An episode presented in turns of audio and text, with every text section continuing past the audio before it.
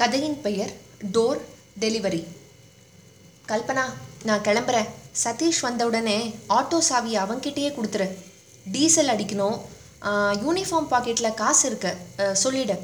அப்பாவை பார்த்துக்கோ வர புதன்கிழமை சாயந்தரம் ஏழு மணிக்கு ஜிஹெச்சுக்கு கூட்டிகிட்டு போகணும் ஊசி ஒன்று போடணும். அன்னைக்கு மட்டும் கம்ப்யூட்டர் கிளாஸுக்கு லீவ் போட்டுடு. எனக்கும் சதீஷுக்கும் வேலையில் லீவ் சொல்ல முடியாது. மறந்துடாத வரேன். என்றவாறே ஃபுட் டெலிவரி கம்பெனியின் யூனிஃபார்மை அவசர அவசரமாக மாட்டியவனாய் தனது பைக்கில் பறந்தான் மாரியப்பன். ஆப்பை ஆன் செய்து டெலிவரி அலாட்மெண்ட்டிற்காக காத்து கொண்டிருந்த சமயம். தனது சக நண்பன் அசோக் தோளில் தட்டினான். என்னப்பா மாரியப்பா ஆட்டோ சவாரி ஓவர் அடுத்தது டெலிவரி டியூட்டியா இப்படியே தினமும் பதிமூணு பதினாலு மணி நேரம் உழைச்சா உடம்பு என்னத்துக்காகும்? நம்மளை மாதிரி ஆளுங்களுக்கு உடம்பு தான்ப்பா எல்லாம் என்றவனிடம் மாரியப்பன் தொடர்ந்தான். என்னப்பா செய்யறது ஊபர் ஓலான வந்த பிறகு ஆட்டோ எல்லாம் டல் அடிக்க தொடங்கிடுச்சு. தம்பி தங்கச்சி காலேஜ் படிக்குதுங்க. உடம்பு சுகமில்லாத அப்பா. எல்லாத்தையும் மூத்த பையனாக இருந்து நான் தானே கவனிக்கணும். வேற வழி?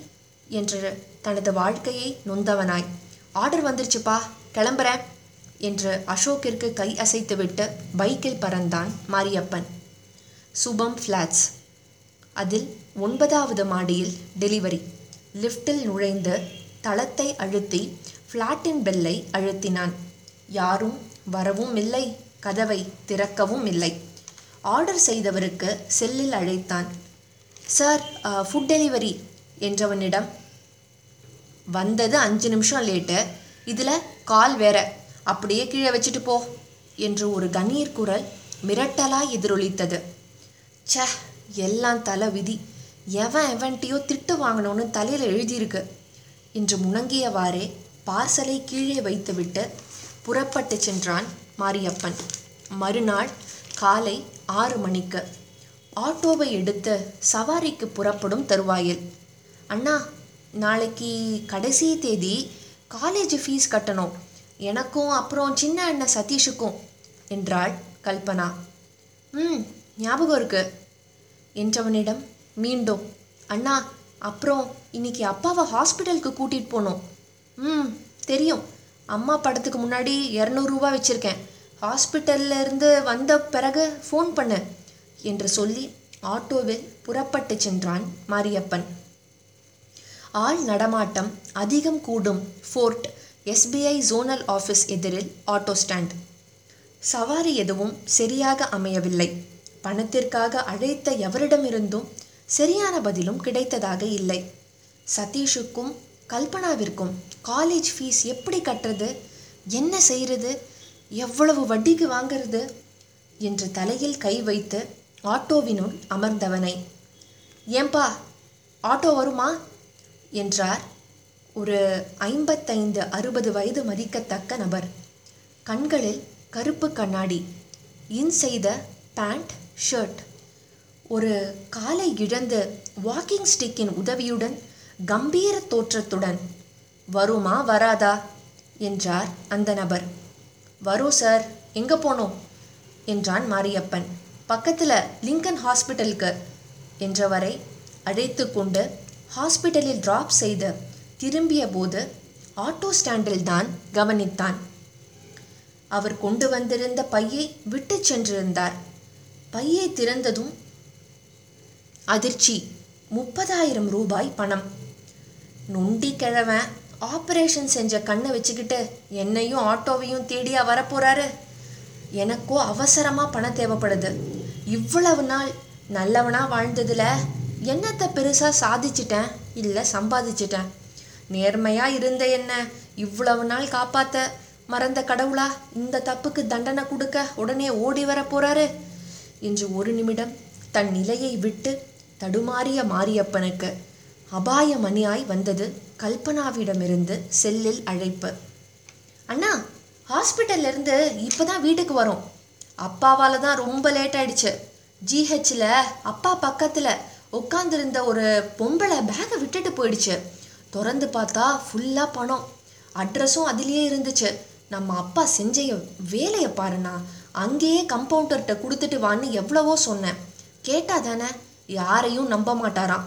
ஊசியை போட்டுக்கிட்டு என்னையும் கூட கூப்பிட்டுக்கிட்டு அந்த அம்மா வீட்டுக்கே போய் பேக் கொடுத்துட்டு வந்துட்டாரு. இவரால் என்னோட கம்ப்யூட்டர் கிளாஸ் ஃபுல்லாக போச்சுண்ணா. என்று முடித்தாள் கல்பனா. கூறிய வேல் கண்கள் இரண்டையும் குத்தியது போல் உணர்ந்தான் மாரியப்பன். இப்படிப்பட்ட தகப்பனுக்கு மகனா பிறந்துட்டு ச்சே எப்படிப்பட்ட தப்பு செய்ய துணிஞ்சிட்டேன் என்று வெட்கி ஆட்டோவை விருட்டென்று எடுத்து லிங்கன் ஹாஸ்பிட்டலை அடைந்து பணப்பையை அந்த நபரை கண்டுபிடித்து அவரிடம் ஒப்படைத்தான். அந்த முதியவர் தேங்க்ஸ் தம்பி திரும்பி கிடைக்கும்னு நினைக்கவே இல்லை. உன் பேர் என்ன? என்றவரிடம் இல்லை சார். பேரை சொல்லி உங்கள் நன்றியை பெற அளவுக்கெல்லாம் நான் ஒன்றும் நல்லவன் இல்லை. சாரி சார் வரேன் என்று சொல்லி அந்த இடத்தை விட்டு நகர்ந்தான் மாரியப்பன். மனது பிசைந்த வண்ணம் இருந்தது.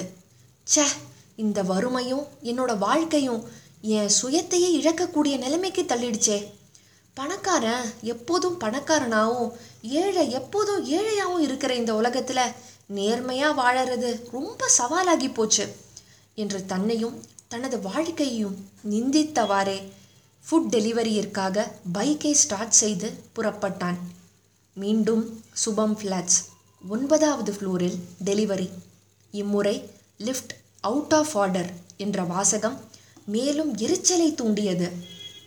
தன்னை பற்றிய வெறுப்பு தன் நிலையை பற்றிய வேதனையுடன் வியர்வை வழிய வழிய மூச்சிறைக்க இறைக்க ஒன்பதாவது ஃப்ளோரை கடந்து டோர் பெல்லை அழுத்தினான் மாரியப்பன்.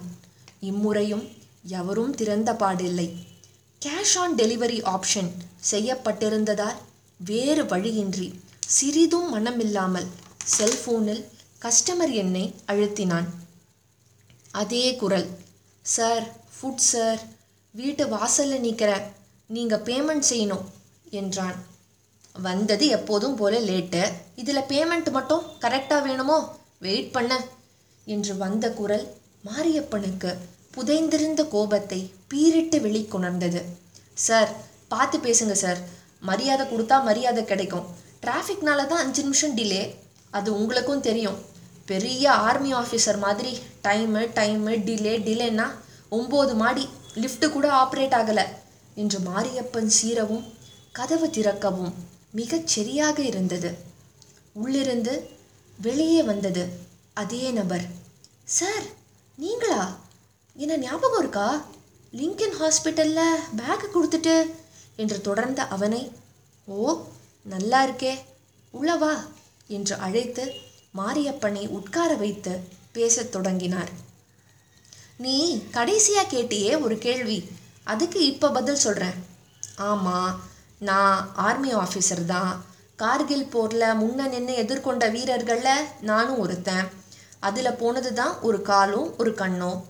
அதனால தான் டைமோட மதிப்பு எனக்கு கொஞ்சம் அதிகமாகவே தெரியும்.